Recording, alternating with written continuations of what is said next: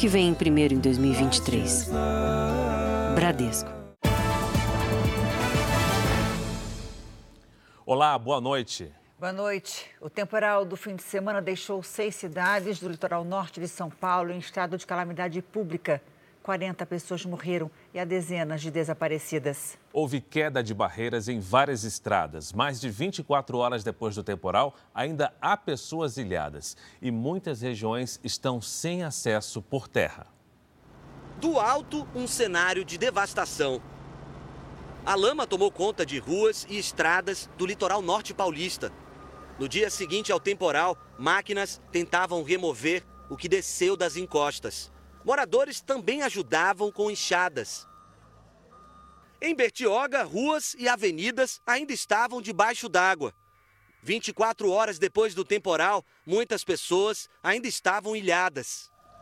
Em São Sebastião, o volume de chuva foi o dobro do esperado para o mês e provocou estragos por toda a cidade. Na Barra do Saí, o mar está da cor da lama. Na Praia da Baleia, a faixa de areia ficou tomada por troncos de árvores e galhos quebrados. Muita sujeira também na Praia de Camburi. Em Juqueí, um condomínio residencial de luxo ainda está alagado e com muita lama. As quedas de barreiras também interditaram trechos das principais rodovias que cortam a região. Rio Santos, Mogi Bertioga e Tamoios. No trecho de serra, a Mogi Bertioga não tem previsão de liberação. A rodovia Rio Santos está fechada em vários pontos. De acordo com o Departamento de Estradas de Rodagem, apenas a rodovia dos Tamoios foi liberada. Uma força-tarefa com mais de 500 homens do Exército, Polícia Militar, Bombeiros, SAMU e Defesa Civil ajudam no socorro às vítimas. Segundo o governo do estado, mais de 1.700 pessoas estão desalojadas e quase 800 desabrigadas. A comunidade de Itatinga, aqui no centro de São Sebastião, foi uma das mais afetadas pelas fortes chuvas aqui no litoral norte de São Paulo. A gente observa que a situação aqui realmente é muito preocupante.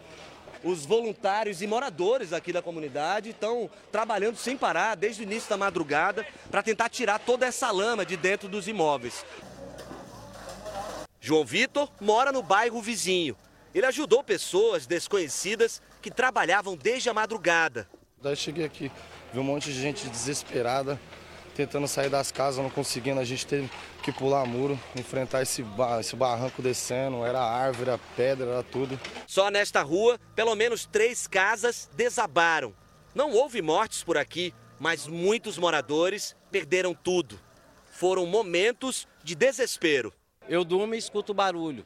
É uma coisa assim, é, terrorizante mesmo. É, passamos uma experiência assim que eu nunca quero que ninguém passe essa experiência. A gente está aqui em uma das casas também que foi bastante atingida pelo temporal e olha só, a lama chegou a passar até aqui, para vocês terem uma ideia. A casa foi toda tomada. O Ronaldo, que é morador há mais de 40 anos aqui, nunca viveu uma situação como essa. Não, assim não. Já choveu, mas para fazer esse tipo de tragédia assim, não. Como é que ficou dentro da casa de vocês? Hein? Então, aí até ali na área, ali dá para ver a, até a altura da onde chegou a água, né? E lá molhou o sofá, molhou os móveis aí, mas isso aí é bem material, a gente trabalha e compra de novo, né? Muitos moradores da comunidade só conseguiram sair de casa hoje à tarde. Esse bebê precisou ser carregado por um homem da Defesa Civil. A lama era tanta que vimos este senhor receber uma bota e mantimentos pela grade do portão. Esse carro foi removido por uma retroescavadeira depois de ter sido arrastado por várias ruas. Seu Antônio, que mora mais no alto, perdeu quase tudo, mas conseguiu recuperar a bicicleta coberta de lama. Tinha a bicicleta que eu de serviço. Se eu ficar sem ela, não teria que chegar no serviço atrasado, entendeu? Eu tenho que chegar no horário certo. As buscas seguem por desaparecidos. E o que preocupa é a previsão de mais chuva para os próximos dias. Quem tiver braços para vir ajudar a tirar lama, quem tiver coisas para ajudar, que possa ajudar, tá? É essa a minha palavra de moradora de São Sebastião, de educadora aqui e que acredita que nós juntos realmente podemos fazer por quem está precisando. E você vai ver também. Nossos repórteres chegam pelo mar a lugares isolados pelo temporal Olha o que aconteceu com o morro. Veio tudo abaixo. O desespero das famílias que buscam por desaparecidos. Presidente Lula faz sobrevoo nos municípios devastados pela chuva. No Rio Grande do Sul, ponte desaba e grupo de estudantes cai na água. Tiroteio em bloco de carnaval deixa dois mortos na Baixada Fluminense. Na Ucrânia, nossos repórteres mostram a visita surpresa do presidente americano. E na série especial, o perigo dos chás emagrecedores que podem matar.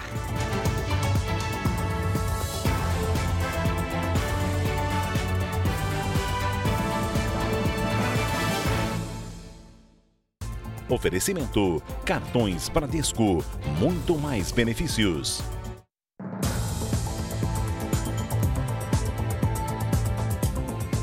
Sobre a chuva, Camila Busnello está em São Sebastião. Ela foi com um grupo de moradores a um bairro onde só é possível chegar de barco ou de helicóptero.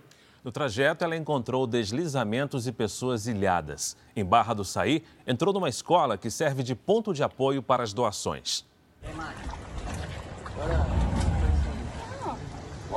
Você estava na Barra do Saí com Tava. seu filho? A gente saiu, a gente estava com o carro lá, e deixou o carro e veio de bote. Tava com febre lá e lá não tem farmácia, não tem mais mercado, não tem nada lá. Bom, o nosso barco chegou, a gente vai colocar colete salva-vidas.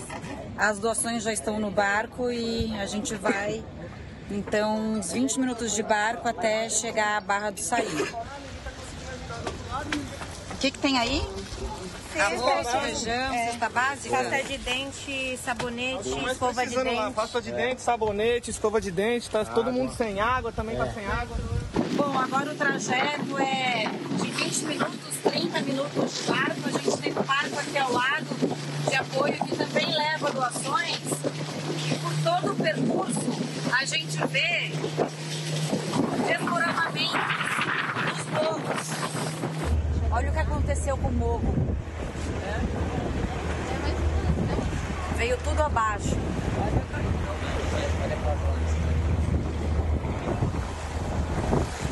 Aqui são pessoas ilhadas. Você é voluntário? Veio É, eu ajudar? vim ajudar aqui, eu tava em, em Juqueí, eu fiquei ilhado em Juqueí, né, com, com os amigos. Fila no supermercado para tentar comprar mantimento. As pessoas ilhadas. Mais uma fila para o mercado. Esse é o segundo mercado da cidade. Chegando aqui na central de mantimentos,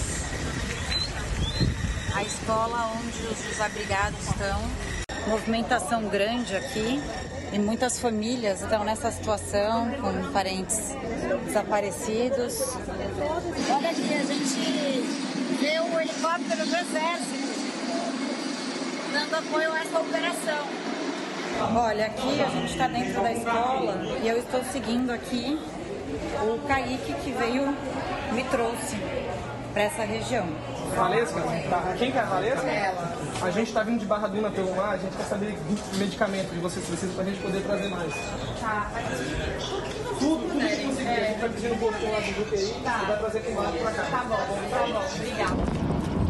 Kaique, vai perder o carro, vai perder o que, que a gente vai fazer? Vamos ir até Barra Duna buscar remédio pra trazer pro pessoal aqui.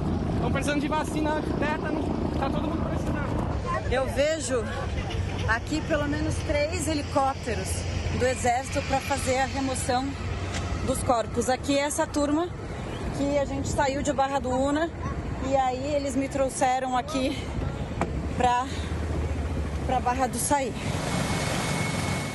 Sou Caissara, moro aqui há 68 anos, nunca vi uma coisa desta. Desse tamanho. Desse tamanho. Fui chefe da Defesa Civil de São Sebastião por 20 anos, mas não passei por uma situação dessa tão grave como essa que estou passando agora. É, e este senhor aí da reportagem da Camila Busnello tem razão. Essa chuva do fim de semana no litoral norte de São Paulo foi a maior em 24 horas na história do país. O repórter André Tal está em São Sebastião, num dos bairros mais afetados pelo temporal. André, boa noite. Conta pra gente como é que está a situação nesse momento. Boa noite. A gente vê os moradores tentando recomeçar a vida em meio à lama. É uma dificuldade grande. Eles passam por aqui e tentam conseguir sair do bairro porque o bairro foi muito atingido e eles têm que recomeçar a vida. As equipes de resgate têm pressa, elas tentam encontrar sobreviventes entre os desaparecidos. Até o momento, 40 mortes foram confirmadas, 39 delas aqui em São Sebastião. As equipes da Polícia Civil trabalham na identificação dos corpos e muitas áreas estão isoladas. Os bombeiros só conseguem chegar nessas áreas por via aérea. Então, 14 helicópteros da Polícia e do Exército são usados no transporte das tropas e também para retirar as vítimas. Em muitos pontos também, o abastecimento foi interrompido e por isso água potável e mantimentos são distribuídos. Janine, Fara. Obrigada, André. Daqui a pouco a gente volta a conversar ainda mais sobre a situação em São Sebastião. Abastecimento de água e de energia elétrica foi interrompido em grande parte de São Sebastião, onde está o André Tal. Os serviços de telefonia e internet também estão reduzidos e instáveis. A falta de notícias aumenta ainda mais a angústia de familiares em busca de quem está na região. Sem conseguir falar com o filho de 11 anos, o pai, Sérgio, pegou a estrada rumo ao litoral. O menino passava o feriado numa casa com os tios e uma prima, na Barra do Saí, um dos locais mais afetados pelo temporal em São Sebastião. O imóvel desabou. Os tios foram hospitalizados. A prima Dandara, de 10 anos, foi encontrada sem vida e nenhuma notícia de Eduardo. Enquanto o Sérgio segue na procura pelo filho, aqui em Santo André, cidade do ABC Paulista, a 140 quilômetros de distância, a família aguarda aflita em casa por notícias do menino. Pelo telefone, a prima fala com voluntários que auxiliam na busca por desaparecidos. A gente está desde ontem nessa angústia toda de sem saber se meu primo está vivo ou não, onde ele está porque a gente só sabe dos meus outros primos e não são as melhores notícias. Há dois dias a família faz plantão em frente à TV. Vizinhos e amigos se revezam em visitas para dar apoio à mãe, que está inconsolável. No fim do dia chegou a notícia que ninguém queria. Eduardo também foi encontrado morto. Está muito dolorido. É a angústia, acho que é pior ainda, né? Então a gente está sofrendo muito, muito. Em Jundiaí, interior de São Paulo, a Talita vive um drama parecido. Ela está à procura dos pais, Dona Neuza e seu Mário. Caiu a casa dela. Então, nessa hora, eu falei, não tem como. Se descer o chalé, não tem como. Ia pegar meus pais. A última notícia que teve deles veio por mensagem de áudio enviada por uma amiga da família. Está muito perigoso lá no morro. A coisa tá feia ali na vila. É muita árvore no meio do caminho. Tu não sabe como eu tô triste por tanta gente amiga, meu Deus, que faleceu. Nas redes sociais, voluntários criam páginas para ajudar a colocar em contato pessoas que estão na região com os familiares que moram em outras cidades. Aqui, uma mãe procura a filha, o genro e os netos. Nesta publicação, uma mulher informa que um barqueiro tem retirado pessoas do local. E nesta outra, uma filha pede ajuda para encontrar o pai. Horas depois da primeira publicação, essa mãe voltou à página com uma boa notícia. A Prefeitura de Bertioga decretou estado de calamidade pública. Pelo menos 300 pessoas foram afetadas pelo temporal na cidade. A região da Chácara Vista Linda foi a mais prejudicada. Segundo a prefeitura da cidade, aqui são pelo menos 300 pessoas que foram atingidas pelas chuvas. Algumas perderam tudo. Várias casas foram invadidas pela água. Agora, os moradores estão concentrados aqui para receber doações. O caminhão chega com comida, água e colchões. A corrente solidária agora é para levar os mantimentos que chegaram agora nesse caminhão aqui para dentro. Ó, oh, tem mais homem aí para ajudar aí, gente, ó. Oh. A gente está chegando de caiaque agora, aqui na, na região do bairro que foi mais atingida pela enchente. Aqui, muitas casas completamente debaixo d'água. A maioria das casas é simples, de madeira. Todas as casas aqui foram atingidas pela chuva. Hoje, segunda-feira, a situação está até melhor porque a água já escoou um pouquinho, né? Mas, segundo os moradores, as casas foram tomadas pela enchente e onde os moradores perderam, infelizmente, perderam tudo. O Anderson construiu a casa elevada, mas nem isso impediu que a água entrasse em todos os cômodos. Já teve enchente aqui, mas nunca tinha entrado que nem entrou agora, né? Você vê ali, a gente cria galinha, tudo. Eu peguei ali mais ou menos umas 10 cabeças de galinha. Chegamos na casa do seu Hélio, onde moram 12 pessoas. Ontem mesmo, a gente esperou a água baixar um pouquinho, a gente botou lençóis para poder poder dormir. Dormir no chão. Dormir no chão. Além das doações, um caminhão-pipa conseguiu chegar à comunidade. Preciso que vocês venham com balde, garrafa, para poder pegar água potável, entendeu, pessoal? Mais de 20 pessoas desabrigadas foram levadas para um abrigo provisório da prefeitura. Ainda hoje, mais informações sobre o temporal em São Paulo. Foi decretada a prisão temporária do homem suspeito de ter matado a mulher e os dois filhos no Rio de Janeiro. O Jornal da Record teve acesso com exclusividade a imagens de câmeras de segurança do prédio onde a família foi morta. As imagens mostram o último registro com vida de mãe e filho. O pai, Alexander da Silva, é quem segura o bebê no colo. São nove da noite da última quarta-feira. No dia seguinte, o suspeito sai de casa. No elevador, ele aparenta estar nervoso. Horas mais tarde, a família foi encontrada morta dentro do apartamento. Segundo a polícia, Andréa Cabral, de 37 anos, e a enteada dela, Maria Eduarda, de 10, filha de Alexander, foram mortas com um tiro. Mateus, de 11 meses, filho do casal, foi encontrado no berço com sinais de enforcamento. Os investigadores acreditam que a arma usada no crime estava nesta mochila que Alexander carregava. Ela não foi encontrada até agora. A justiça concedeu a prisão temporária por 30 dias e o suspeito vai aguardar o fim das investigações na cadeia. Em depoimento à polícia, ele negou os assassinatos e disse que foi a um bloco de carnaval no centro do Rio depois de sair de casa. Na delegacia, Alexander também afirmou que pediu calmantes na manhã seguinte aos assassinatos. Essa imagem mostra o momento em que os medicamentos são entregues é uma hora antes dele ser visto no elevador. A mãe de Maria Eduarda, de 10 anos, morreu de câncer de mama seis meses após o nascimento da filha, em 2012. O avô materno da menina conta que tentou a guarda da criança porque não confiava em Alexander. O perfil dele não era, não, não tinha a mínima condição de ele exercer a paternidade.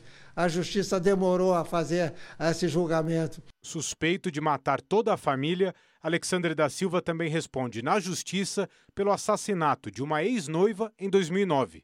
Ele é réu no caso, mas 14 anos após o crime, aguardava o julgamento em liberdade.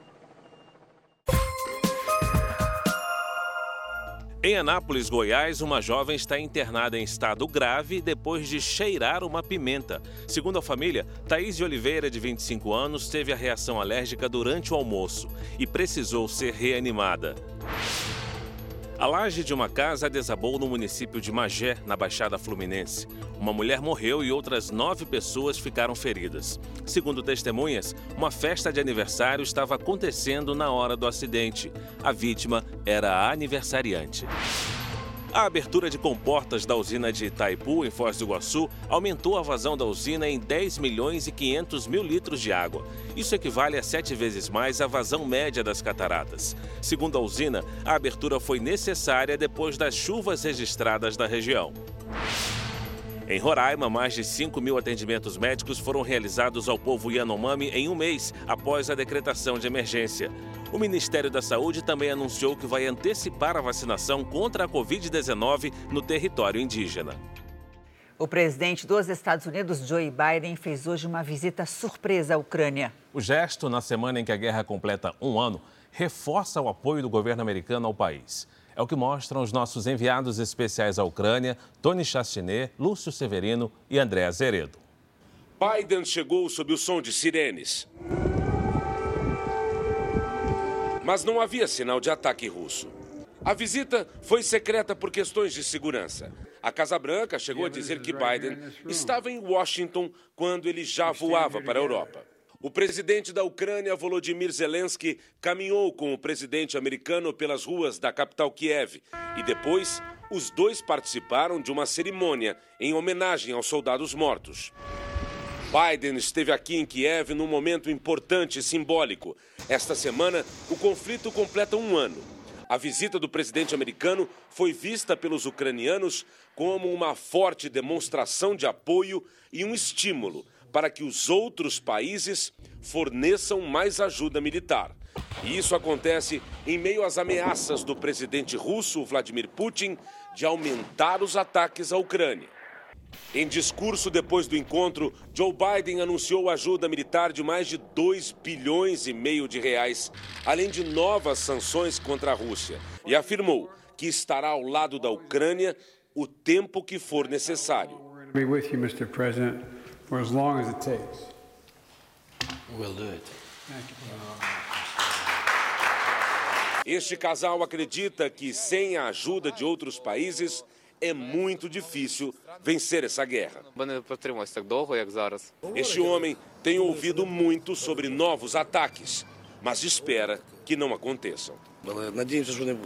Joe Biden visitou uma cidade que tenta manter a rotina mesmo sob constantes ataques. A segurança foi reforçada em Kiev mas agora à noite não é visível a presença de soldados pelas ruas. A capital da Ucrânia tenta manter uma rotina como uma das grandes cidades, com pessoas andando pelas ruas e avenidas, gente voltando para a casa do trabalho, sem sirenes de alerta de bombardeios, com uma sensação de segurança, embora os moradores ainda não saibam o que esperar para os próximos dias. A Rússia concentra os ataques no leste do país. Hoje anunciou ter tomado uma cidade perto de Bakhmut, área de uma das batalhas mais longas desde o início da guerra.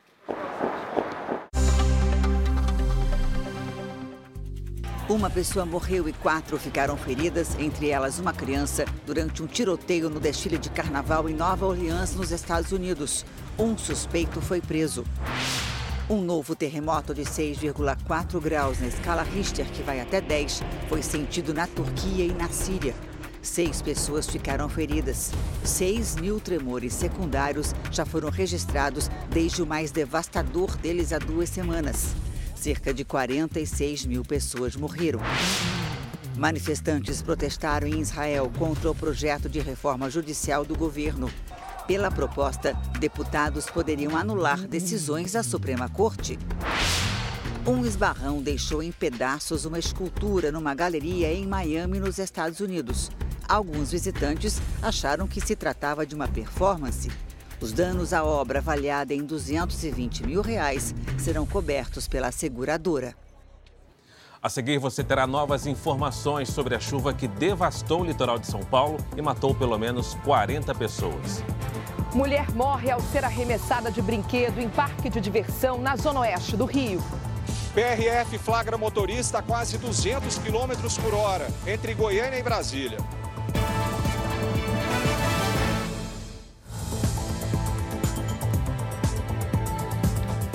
Nossa repórter Camila Busnello, que você viu aqui no começo dessa edição, percorreu hoje um trecho da estrada Rio Santos. Ela foi até o ponto onde começa a interdição. Deslizamentos deixaram a rodovia bloqueada por cerca de 2 quilômetros e isolaram bairros de São Sebastião.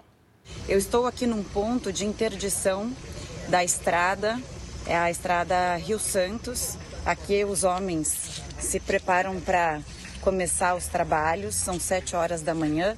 E o maior problema aconteceu para aquele lado. Eu vou tentar chegar o mais próximo que der.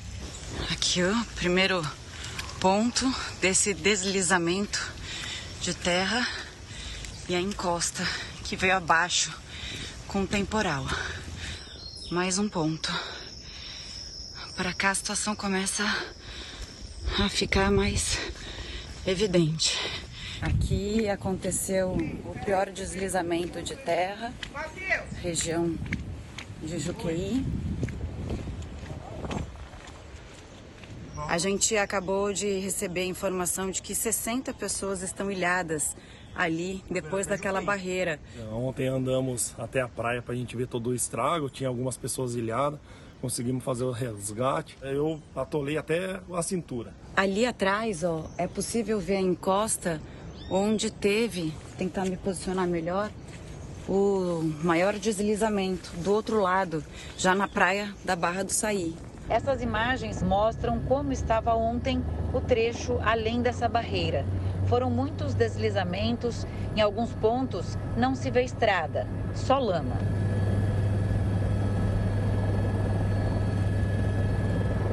Você acabou de chegar de Camburi? É, Camburi. Camburi veio por uma trilha aqui. Ele disse que o nível do mar baixou, ele conseguiu atravessar pelo mato. É, quanto tempo você demorou para chegar até aqui? Pela trilha, uns 20 minutos, meia hora. 20 minutos, meia hora. Qual a situação por lá? Ah, tá terrível, né? Terrível, terrível, muito desespero. Dá para passar? Sem condição? Ali uma equipe, ó, trabalha com uma motosserra para tentar cortar essas árvores.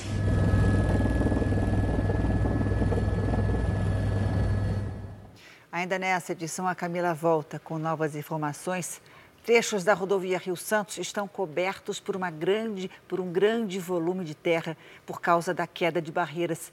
A gente vai voltar a falar com o André Tal, que tem as últimas informações. Oi, André. Janine, olha, o governador do estado, Tarcísio de Freitas, sobrevoou o local e disse que 10 pontos, pelo menos 10 pontos de interdições foram contabilizados.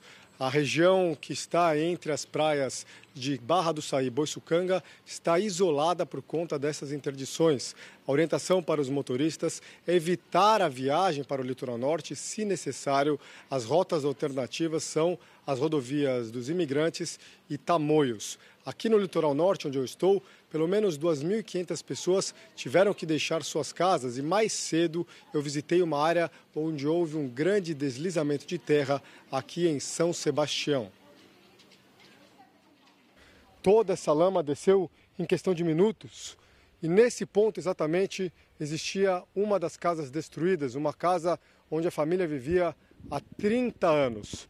O Douglas, que é morador, ele passa horas aqui caminhando na tentativa, na esperança de encontrar algum objeto pessoal, mas é muito difícil porque toda a casa ficou soterrada e ele conseguiu escapar por sorte poucos minutos antes da casa ser destruída. A lama já estava entrando na sua casa quando você pulou pela janela? Já, já estava entrando pela casa, pela cozinha aqui onde era a frente aí. E a gente teve que correr para o quarto dos fundos. Foi o único local para poder escapar. A Paloma Poeta já está aqui com a gente para nos explicar o que, que provocou tanta chuva e o mais importante também agora, né, Paloma, é saber se essa chuva vai continuar. Boa noite para você. Oi, Janine. Boa noite a você, Alfara. Boa noite a você de casa.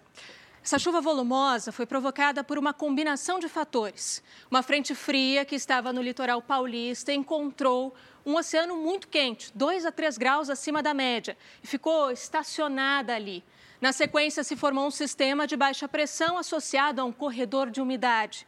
E quando a gente fala em acumulado de chuva, cada milímetro equivale a um litro por metro quadrado. Ou seja, foram mais de 600 litros de água para cada metro quadrado e num curto período, sem parar. É muita chuva.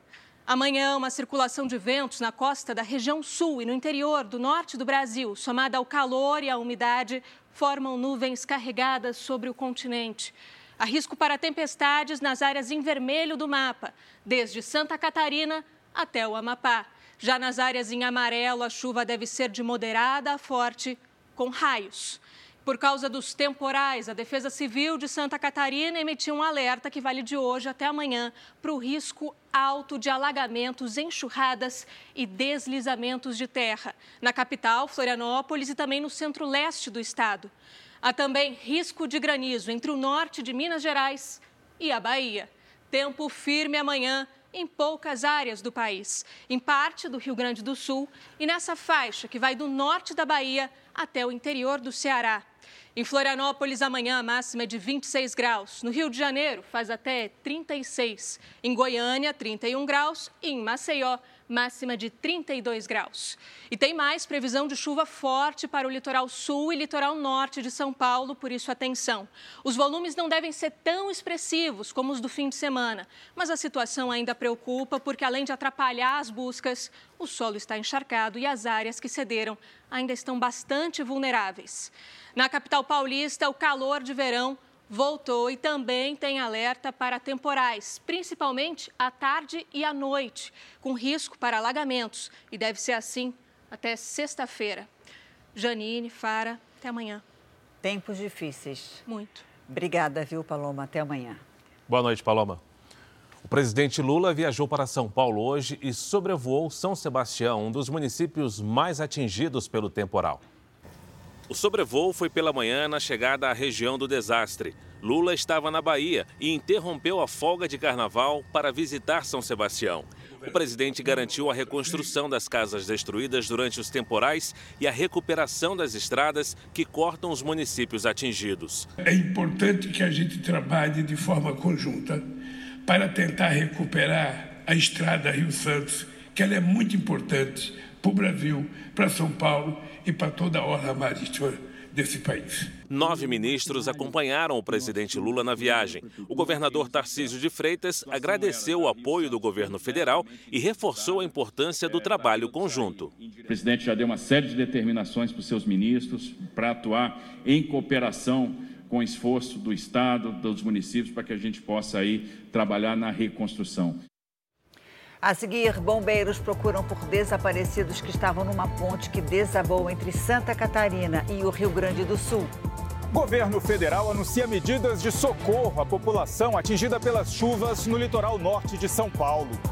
Na série especial, você vai conhecer os riscos da noz da Índia, semente usada em dietas radicais que pode até matar.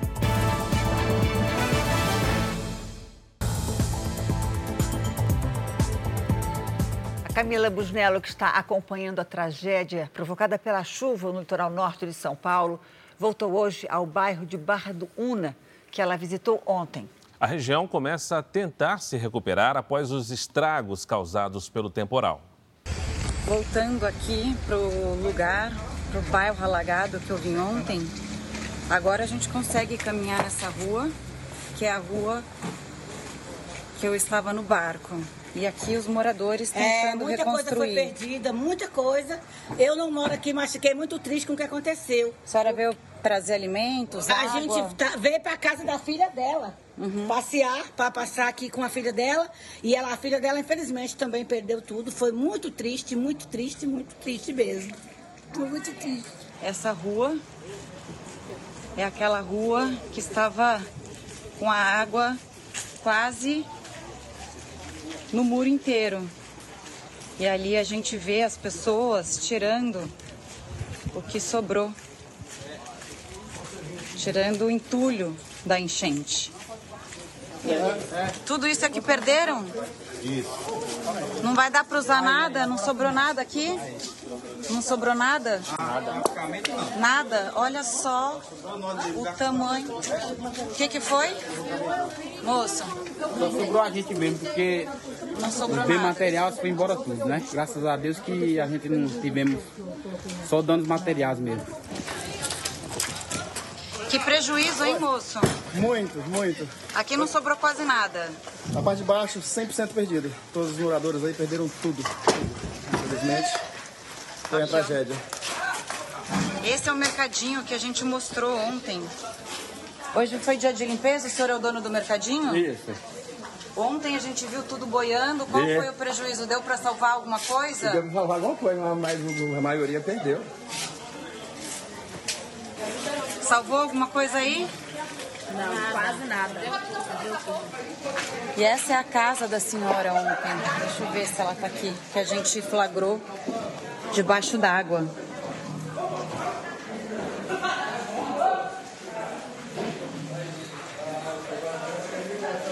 Aqui a gente vê uma tentativa de colocar a geladeira em cima das cadeiras, mas não deu certo. Aqui, tudo perdido. Olha a água. Ainda a gente vê alagamento. Água na canela do morador. O que, que o senhor conseguiu salvar? Pouca coisa, só a parte de cima. E aqui era a cozinha? Aqui era um, um quarto e ali era a lavanderia. Lavanderia, quarto e lavanderia. Então, máquina de lavar. Isso, e aqui era outra sala também, que tá tudo molhado, mas vou tentar salvar alguma coisa. Uma situação terrível para a comunidade, né? Nós vamos voltar agora a falar com o repórter André Tal, que está em São Sebastião e atualiza para a gente as informações sobre o temporal que atingiu o litoral norte de São Paulo. André Tal. Fara, técnicos da Sabesp tentam retomar o abastecimento de água aqui na região do, de São Sebastião, no litoral norte. São mais de 100 homens trabalhando. A, a caminhões-pipa, 39 caminhões-pipa vão distribuir água nos bairros de Ilha Bela e também de São Sebastião. Abaste... O abastecimento de água já foi retomado na praia de Maresias, mas Caraguatatuba e Ubatuba ainda têm problemas com a rede da Sabesp. A gente sabe também que a Caixa Econômica Federal anunciou que vai liberar saques de até R$ 6.220 para as pessoas mais atingidas pelas chuvas nas áreas castigadas. Para ter direito ao saque, é preciso ter saldo na conta da Caixa Econômica Federal no Fundo de Garantia. Fara, Janine. Obrigado pelas informações, Tal. O Ministério da Saúde anunciou o envio de medicamentos e insumos para atender as vítimas da chuva no litoral de São Paulo. O governo federal reconheceu estado de calamidade em seis municípios. Com o estado de calamidade pública, os seis municípios do litoral norte de São Paulo mais atingidos pelas chuvas vão receber ajuda de forma mais rápida. Socorrer com alimentação, colchões, lençóis, com água potável, com é, fraldas, tudo aquilo que for necessário, integrando saúde, Ministério da Defesa, a integração e as cidades cuidando dos estragos. Os primeiros kits com medicamentos e insumos já foram enviados para o litoral norte. Segundo o Ministério da Saúde, são suficientes para atender mais de 4 mil pessoas durante um mês. E o Ministério dos Transportes determinou que o DENIT, o Departamento Nacional de Infraestrutura, mantém equipes de prontidão em pontos críticos, como pontes e áreas de risco nas rodovias federais mais afetadas pelas chuvas. O ministro da Fazenda, Fernando Haddad, disse nas redes sociais que determinou à Receita Federal a doação de mercadorias apreendidas para as vítimas. Segundo Haddad, são mais de 11 milhões de reais em itens como roupas, calçados e objetos de higiene. A Petrobras informou que está monitorando a situação e ofereceu, por meio da Transpetro, recursos como maquinário e equipes de socorro. Pois é, os brasileiros se mobilizam para ajudar as vítimas da chuva que castigou o litoral norte de São Paulo. Hoje, na sede do Programa Social da Universal, saíram caminhões carregados de água e alimentos que serão entregues nas áreas afetadas. As doações começaram a chegar ainda pela manhã. Dezenas de pessoas trouxeram alimentos e água para um dos pontos de apoio do Unisocial, no Brás, na região central de São Paulo. O projeto da Igreja Universal pretende continuar a campanha de arrecadação e entrega de donativos, pelo menos durante toda esta semana. Dois caminhões partiram no início da tarde em direção a São José dos Campos. Juntos, os dois levaram 5.700 litros de água e 5.200 latas de alimentos diversos. De lá, os donativos serão enviados para as cidades afetadas. Nos próximos dias, outros caminhões sairão daqui com donativos para as vítimas da tragédia do litoral norte de São Paulo e vão ter muita coisa para carregar. Isso aqui é só uma pequena amostra: milhares de litros de água e ali muitos alimentos enlatados. A gente sabe que tem danos que são irreparáveis, que a gente não pode fazer nada, mas o que a gente pode, a gente vai focar nisso, que é levar alimento, levar apoio. Enquanto houver a necessidade, vai haver também a arrecadação. Enquanto houver uma pessoa que está precisando, o trabalho social da Universal vai continuar dando esse apoio. Choveu forte também hoje à tarde aqui em São Paulo. A região mais atingida foi a Zona Norte. O Corpo de Bombeiros atendeu 45 ocorrências. Esta avenida, perto do metrô Santana, segue até agora à noite com trechos alagados. Em alguns pontos, só os ônibus conseguem passar. Mais cedo, nesta outra avenida da Zona Norte, a água tomou conta da pista. Os banheiros químicos colocados para o carnaval de rua foram arrastados pela enxurrada. Ao lado da estação do metrô Parada Inglesa, a água cobriu os carros que estavam estacionados. Um dos carros foi levado pela correnteza. As ruas do entorno também ficaram inundadas.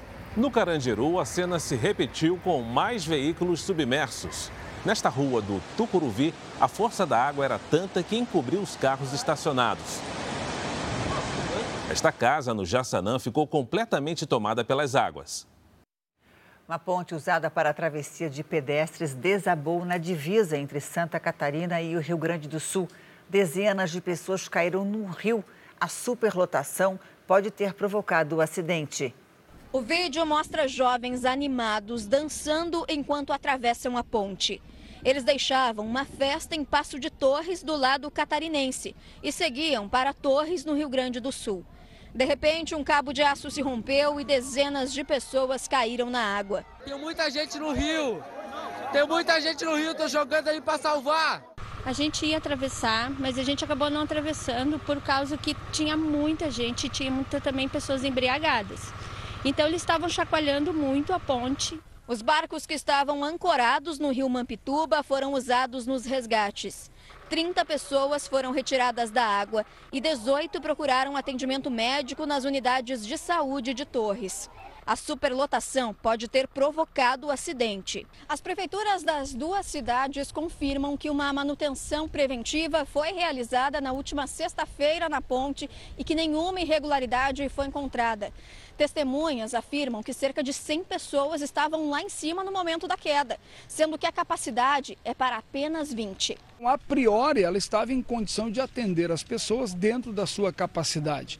Né? O que não se previu foi exatamente uma sobrecarga, porque o número que estava na ponte era um número muito maior do que o dobro da capacidade. Bombeiros dos dois estados ainda trabalham na busca de possíveis desaparecidos. Duas pessoas morreram durante um tiroteio numa festa de carnaval na região metropolitana do Rio de Janeiro. Entre as vítimas está uma menina de 9 anos. Ao menos 18 moradores ficaram feridos. Um tiroteio à beira-mar na Baía de Guanabara, na cidade de Magé, na Baixada Fluminense. Foi um pavor aí, o pessoal correndo para tudo quanto é lado aí. Quem estava na festa registrou o desespero e o socorro aos baleados. Cena de guerra, ó. Cena de guerra. Meu filho tá lá. Não sei se meu filho vai sobreviver. Duas moradoras morreram. Uma delas, uma criança, Maria Eduarda Carvalho Martins, de 9 anos.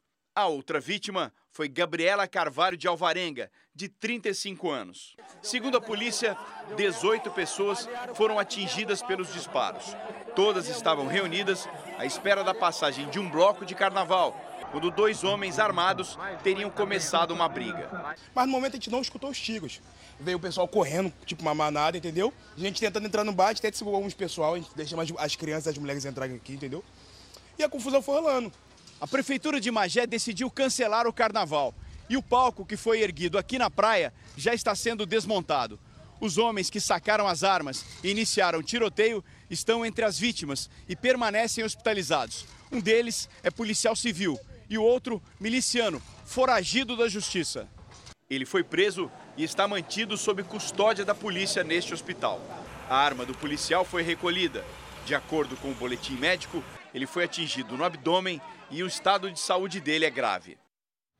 Você sabe onde a infração por excesso de velocidade é mais comum no Brasil? Segundo a Polícia Rodoviária Federal, Goiânia detém um recorde em rodovias federais. E neste fim de semana de carnaval, um carro foi flagrado a quase 200 quilômetros por hora. É a maior velocidade já registrada na capital de Goiás em três anos. O motorista foi flagrado a 194 quilômetros por hora, o recorde neste feriado até agora. O registro foi feito na BR-060, entre Goiânia e Brasília. O motorista vai receber uma multa de 880 reais e sete pontos na carteira. No mesmo trecho, a Polícia Rodoviária Federal flagrou outro motorista a 174 km por hora, que também foi multado. Na BR-153, um jovem de 19 anos que dirigia uma caminhonete bateu de frente com o carro ao fazer uma ultrapassagem indevida. A motorista, uma mulher de 55 anos, morreu na hora. O rapaz sofreu ferimentos leves. Outras duas pessoas morreram em dois acidentes. Além do excesso de velocidade, os policiais estão de olho nas ultrapassagens proibidas, como essas registradas em várias estradas de Goiás. Outro objetivo é tirar de circulação o motorista que bebe e dirige, como este caminhoneiro que transportava carga de produto perigoso. 0,09. Ele não dá prisão, mas só está embriagado.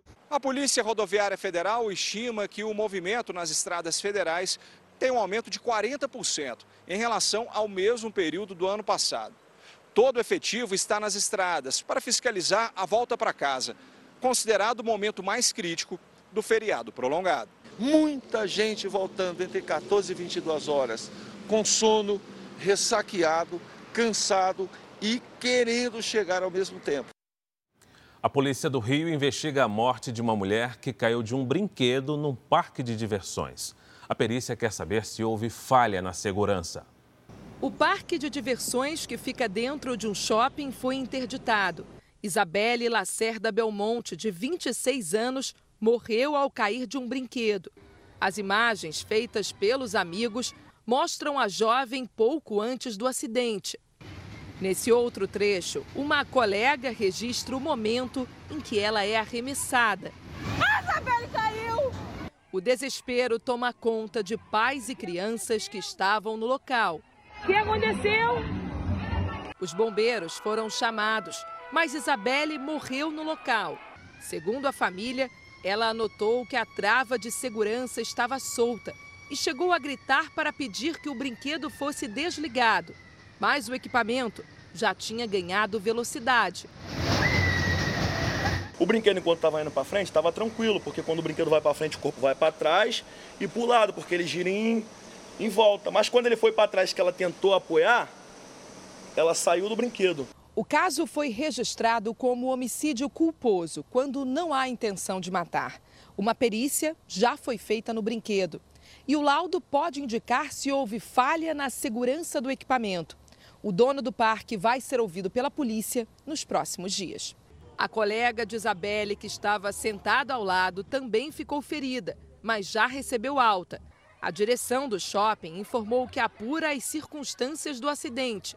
Os representantes do parque disseram que prestam assistência à família. Isabelle deixa uma filha de dois anos. Ela havia perdido a mãe na semana passada e estava no parque numa tentativa de se distrair.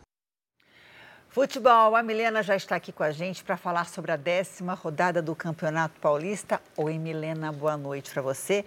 Já tem time classificado para as quartas de final, né? Tô sabendo. Tem sim, Janine. É, o Paulistão não parou no carnaval. Boa noite para você, para, boa noite a todos. Mas foi tranquilo, né, gente? Palmeiras nem precisou entrar em campo para se classificar. Já o Corinthians agora tem o artilheiro do campeonato. Roger Guedes comandou a vitória corintiana por 3 a 0 contra o Mirassol. O atacante marcou duas vezes, chegou a sete gols e assumiu o posto de artilheiro do Paulistão. O empate com o Santos na próxima rodada classifica o timão. Roger Guedes vai ser pai novamente essa semana. E será que a filha do camisa 10 vai ganhar um golzinho na Vila Belmiro? Espero que seja meu primeiro, meu primeiro gol com o nascimento dela no, no domingo contra o Santos. O próximo adversário do Corinthians afastou a crise. Com uma bela atuação do meia Lucas Lima, o Santos goleou a portuguesa por 4 a 0 e agora sonha com a classificação para a próxima fase. Feliz pelo empenho, é, pela partida, pelo apoio da torcida e é, o caminho é esse. O Paulistão já tem o primeiro classificado para as quartas de final, o Palmeiras, graças à vitória do Ituano sobre o Santo André.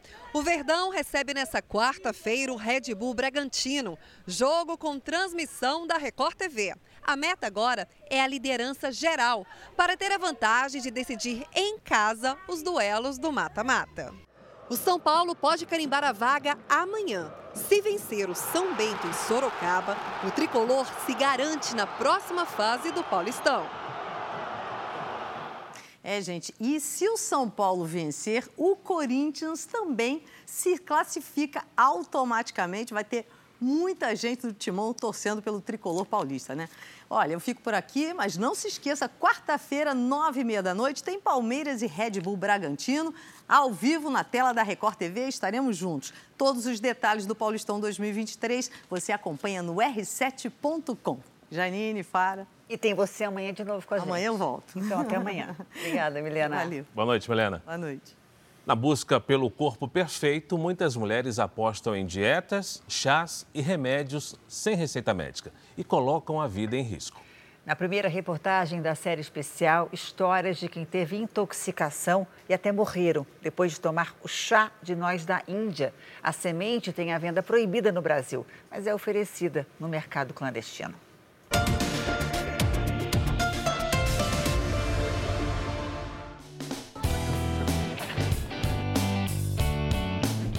Uma promessa tentadora: emagrecimento rápido, sem qualquer esforço, a um preço acessível.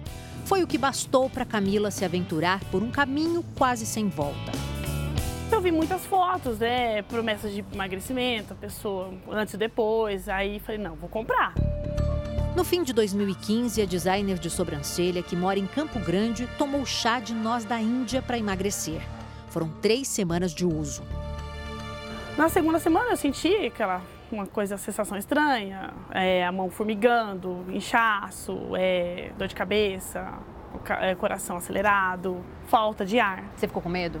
Fiquei. Aí foi quando o pessoal que me conhecia falou para eu parar de tomar e aí eu parei. A noz da Índia é a semente de um fruto extraído da nogueira de iguape, árvore originária de países asiáticos como Índia, Indonésia e Malásia. A aparência dela é semelhante à da noz de macadâmia, normalmente usada em receitas de pães e bolos, por exemplo. Mas essa daqui está muito longe de oferecer os mesmos benefícios nutricionais. Nos últimos anos, a noz da Índia ganhou uma falsa e perigosa fama de milagrosa por adeptos de dietas radicais. Consumida de forma fracionada ou como chá, ela supostamente provoca um emagrecimento intenso em pouco tempo. O problema é que, na verdade, o produto é prejudicial à saúde. Por ter propriedades laxantes e tóxicas, a noz da Índia causa diarreia. Segundo especialistas, é a perda de líquido corporal que dá a falsa impressão de que a pessoa emagreceu. A lista de possíveis efeitos colaterais é grande: desidratação, dor de cabeça, dores abdominais e, em casos mais graves, o surgimento de hepatite. Essa noz da Índia, ela tem, como ela é, ela é base de gordura oleaginosa também, ela pode ter é, contaminação. Pode levar até a risco de morte. Então, são diversos produtos, como nós da Índia, hoje é, é muito divulgado, e tem outros também que ele tem compostos que em excesso vai fazer mal. Nem sempre o que é natural, ele é saudável. Em novembro de 2016, o governo de Mato Grosso do Sul proibiu a fabricação, a divulgação e a venda de noz da Índia em todo o estado. A medida foi publicada após casos de intoxicação e de morte por causa do consumo da semente. Pouco mais de seis anos se passaram desde a decisão. E ainda hoje é possível comprar facilmente o produto em locais como o Mercado Municipal de Campo Grande. Com uma câmera escondida, conversamos com um vendedor de noz da Índia. Ele nos mostra um pacote com 12 sementes e explica como deve ser o consumo. Parte em quatro, desses quatro você parte mais um no mês? Você pode tomar inteiro, você não nossa, né? Você toma só um pedacinho só por dia. Você vê como vai ser a reação, porque ela é bem forte. Quanto tá? Em outra banca, esta mulher conta que parou de vender noz da Índia, mas só recentemente. Porque ele emagrece muito, né? Aí tem gente que a gente tá parando de vender. Vai fazer mal. É. Também é fácil encontrar a semente à venda na internet. Um pacote com 50 unidades custa cerca de 30 reais. Em fevereiro do ano passado, a comercialização, distribuição e importação de noz da Índia passou a ser proibida em todo o país pela Anvisa. A decisão veio depois que três pessoas morreram intoxicadas pela semente. A mãe da Elisiane foi uma das vítimas. Alegre e vaidosa, Cláudia tomou chá de noz da Índia durante quatro meses para perder os quilos que ganhou durante a gestação do filho mais novo. Ao invés dela emagrecer, ela começou a inchar. O fígado dela foi desmanchando, desmanchando, desmanchando, até ficar 4% de fígado. Então ela começou a ter queda de pressão, ela desmaiava frequentemente assim, e ela sentia dores todos os dias. Gláucia, irmã mais velha de Cláudia, conta que ela e os pais só souberam o que estava acontecendo quando a falência do fígado já estava em estágio avançado médico relatou, falou que eu tô com lesão no fígado por causa do da, que eu uso, que eu fiz uso da, da noz da Índia. Cláudia morreu aos 38 anos por complicações da cirrose hepática. Elisiane tinha 18 anos na época e não esquece o quanto a mãe sofreu. Que foi assim, o que mais me doeu foi o Pedro. Ele tinha três anos na época. É, eu tive que ser forte para poder, é, como eu passei a cuidar dele, até hoje eu cuido dele. A Camila sabe que teve sorte. Após parar de tomar o chá de noz da Índia, procurou especialistas para fazer uma cirurgia bariátrica. Os 37 quilos a menos na balança foram perdidos com acompanhamento médico e mudança nos hábitos. Ela garante que aprendeu a lição. Que orientação, que dica você dá para quem vir esse anúncio de nós da Índia na internet e ficar com vontade de tomar? Não toma, gente, não compra, não entra nessa, porque é furada. Isso daí pode matar mesmo.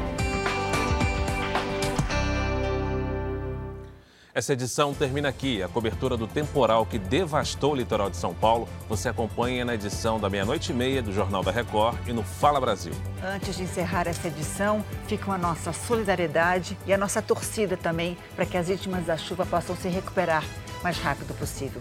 Fique agora com a novela Jesus e logo depois de Vidas em Jogo tem Aeroporto Área Restrita. Boa noite para você e a gente se vê amanhã. Excelente noite e até amanhã.